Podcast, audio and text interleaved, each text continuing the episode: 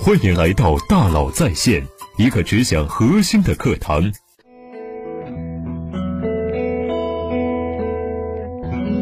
你好，欢迎来到大佬在线。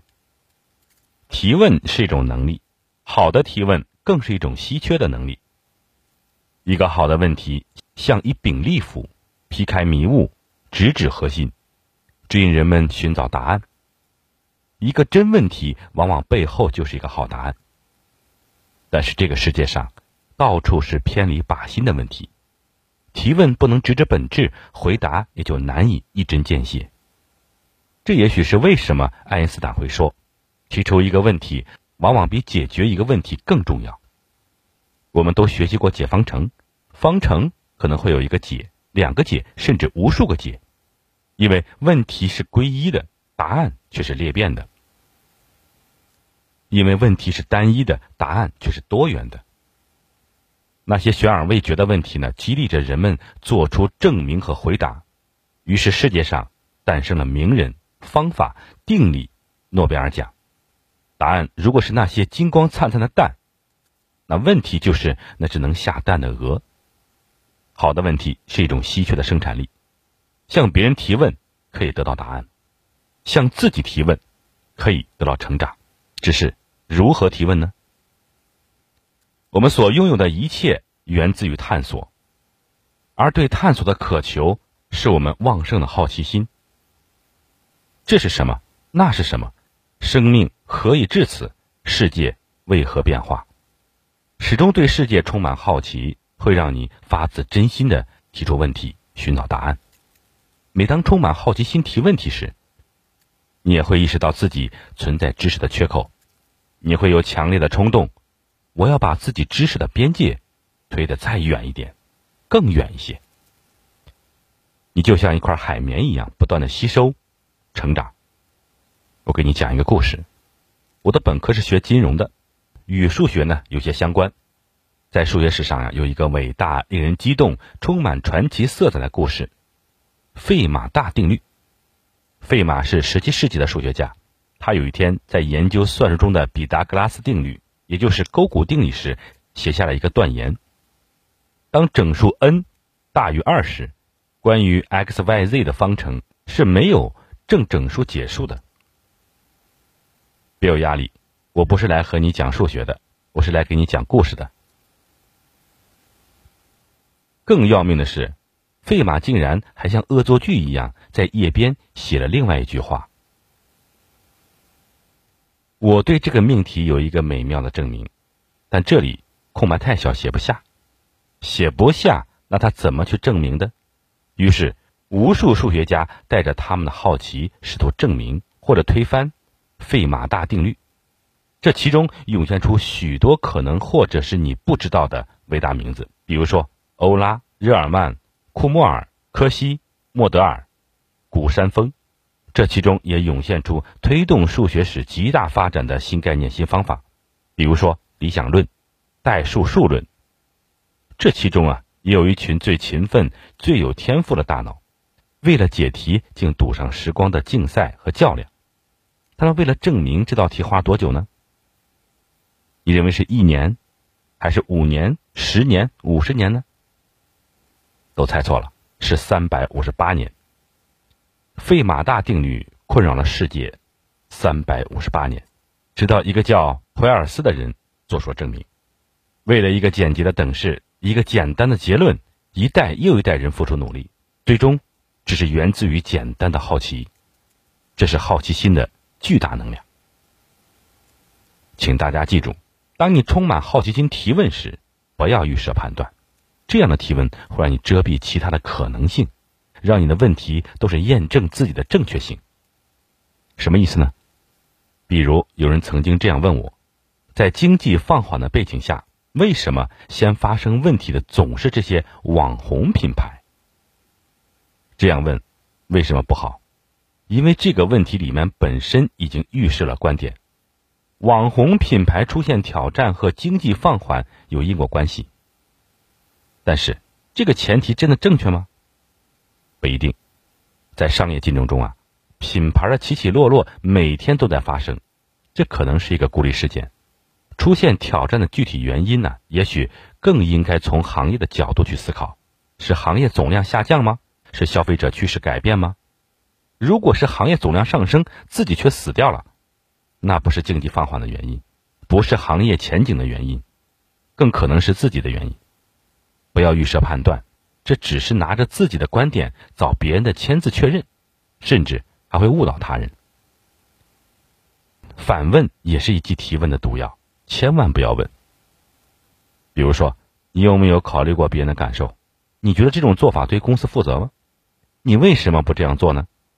如果你这么做了，你想会怎么样呢？这样的问题其实已经把你的建议藏在了问题中。这不是提问，这是把别人强行拉入到你的价值观念和判断体系，让人非常不舒服。当别人启动防御机制时，距离吵架就不远了；当嘴张开始时，距离答案就更远了。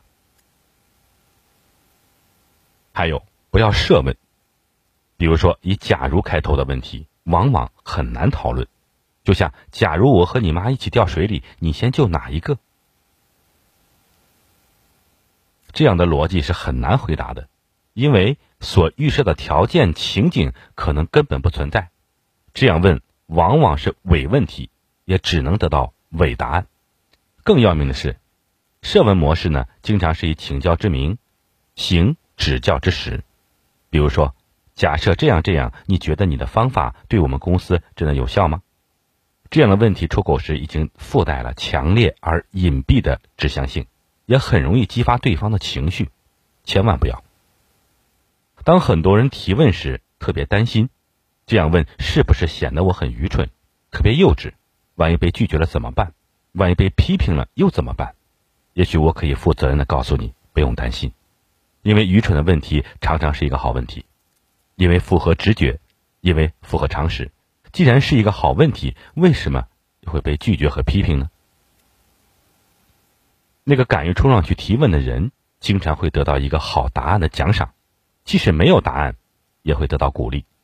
还有人会说。他这么简单就告诉我答案，是不是要害我？这可能是迫害妄想症。没有人要害你，他没这个时间，也没这个心思，而且害人对他有什么好处呢？要真诚的提问，要相信别人会真诚的回答，所以不用担心自己愚蠢，也不用担心自己被骗。提问是一种性价比极高的学习方式，你几乎不会有任何损失，却有机会得到巨大的回报。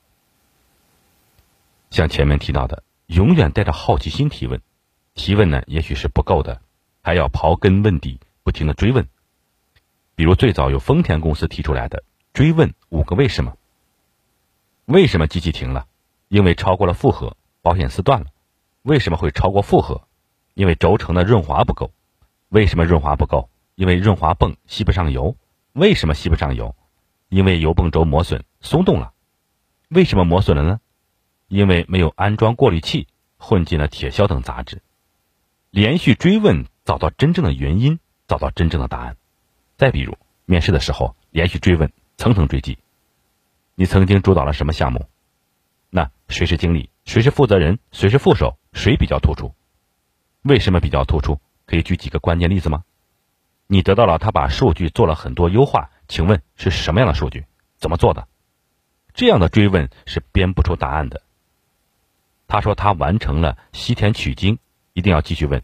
你以为他是唐三藏、孙猴子、猪八戒、沙和尚，哪怕是白龙马也行啊。你问到最后，他其实只是路上的那根扁担，那就完了。不断深入下沉，最美的东西就会自然显现。常识是共识的基础，常识的问题一般是好问题，所以要依靠和利用好自己的直觉和常识。故作高深的问题呢，可能是伪问题，所以提问时呢，可以这样：先一般背景，再特定专题；先乱棒猛打，再穷追不舍；先盲人摸象，再一叶知秋。从面到线再到点，那什么时候知道这是一个好问题呢？你话音未落，他脱口而出：“这真是一个好问题，我从来没想过这个问题，太棒了，我知道答案了。好，我的困惑也解决了。”到这个时候呀，提问就具有了强大的生产力了。不是有八个建议吗？怎么只有七个呢？前面我们说的是向别人提问时的建议，向自己提问的建议呢，只有一条，放在最后吧。不停问自己，这是你能做到的最好了吗？这个提问是对自己的逼迫，能激发巨大的潜能。我们向别人提问时呢，往往太逼迫；我们向自己提问时呢，往往太放松。应该反过来，这是你能做到的最好的吗？不断的问自己这个问题，是企业成长、个人觉悟的标志。我建议你从这八个方面开始，希望你能好奇、真诚、努力的提问，让提问变成你稀缺的生产力。我想，我就在这里结束吧。如果你懂这句话，就知道这是一个彩蛋。好，欢迎加微信。幺三五二五幺六六二九来和我进行交流。感谢您的收听，咱们明天见。